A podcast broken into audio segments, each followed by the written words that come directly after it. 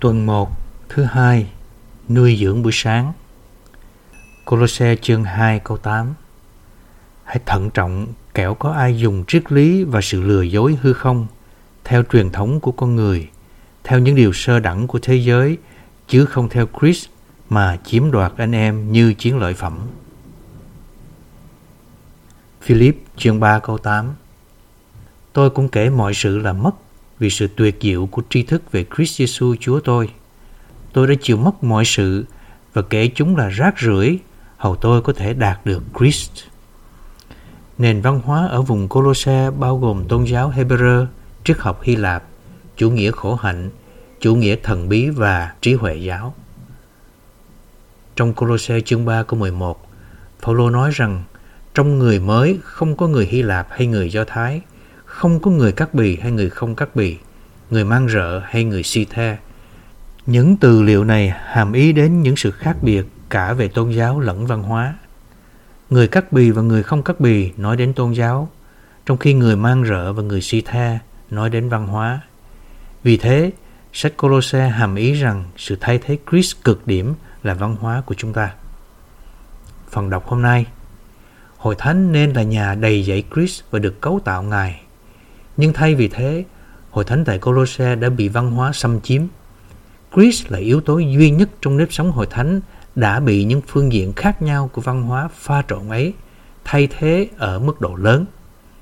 Thành phần cấu tạo của Hội Thánh nên là Christ và chỉ một mình Christ mà thôi, vì Hội Thánh là thân thể Đấng Christ. Do đó, nội dung của Hội Thánh không nên là điều gì khác ngoài Christ. Tuy nhiên, các yếu tố tốt của văn hóa, đặc biệt là triết lý và tôn giáo, đã xâm chiếm và ngấm vào Hội Thánh.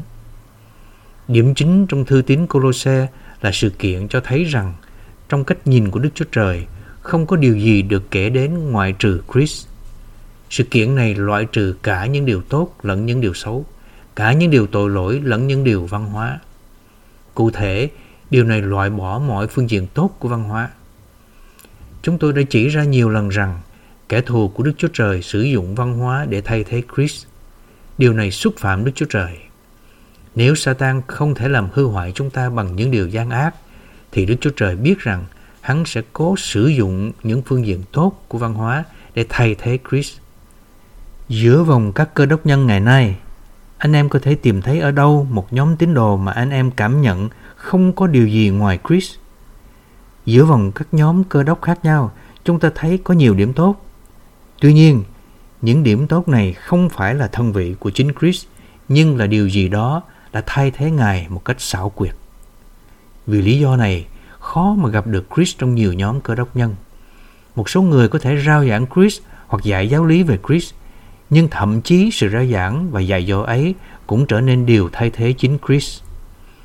Nếu có cái nhìn sáng tỏ về tình trạng giữa vòng các cơ đốc nhân ngày nay, chúng ta sẽ nhận thấy rằng bối cảnh của sách Cô-lô-se hoàn toàn tương ứng với tình trạng ngày nay. Sách này được viết cho chúng ta, chứ không chỉ cho các thánh đồ tại Cô-lô-se.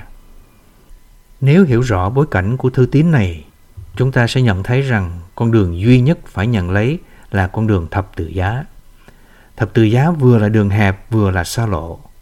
Đối với những người không sẵn lòng nhận lấy thập tự giá, thì thập tự giá là đường hẹp.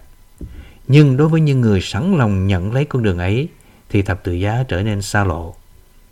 Trong Hội Thánh, tất cả chúng ta nên không là gì cả và không là ai cả. Đó là thái độ của Phao-lô khi ông nói rằng chúng ta đã chết và được chôn. Để nắm vững điều này, chúng ta cần khải thị. Bất cứ những gì chúng ta là, bất cứ những gì chúng ta có và bất cứ điều gì chúng ta làm đều có thể trở nên điều thay thế Christ. Chúng ta càng tốt hơn hoặc càng có khả năng làm nhiều việc hơn thì Đấng Christ càng bị thay thế trong kinh nghiệm của chúng ta.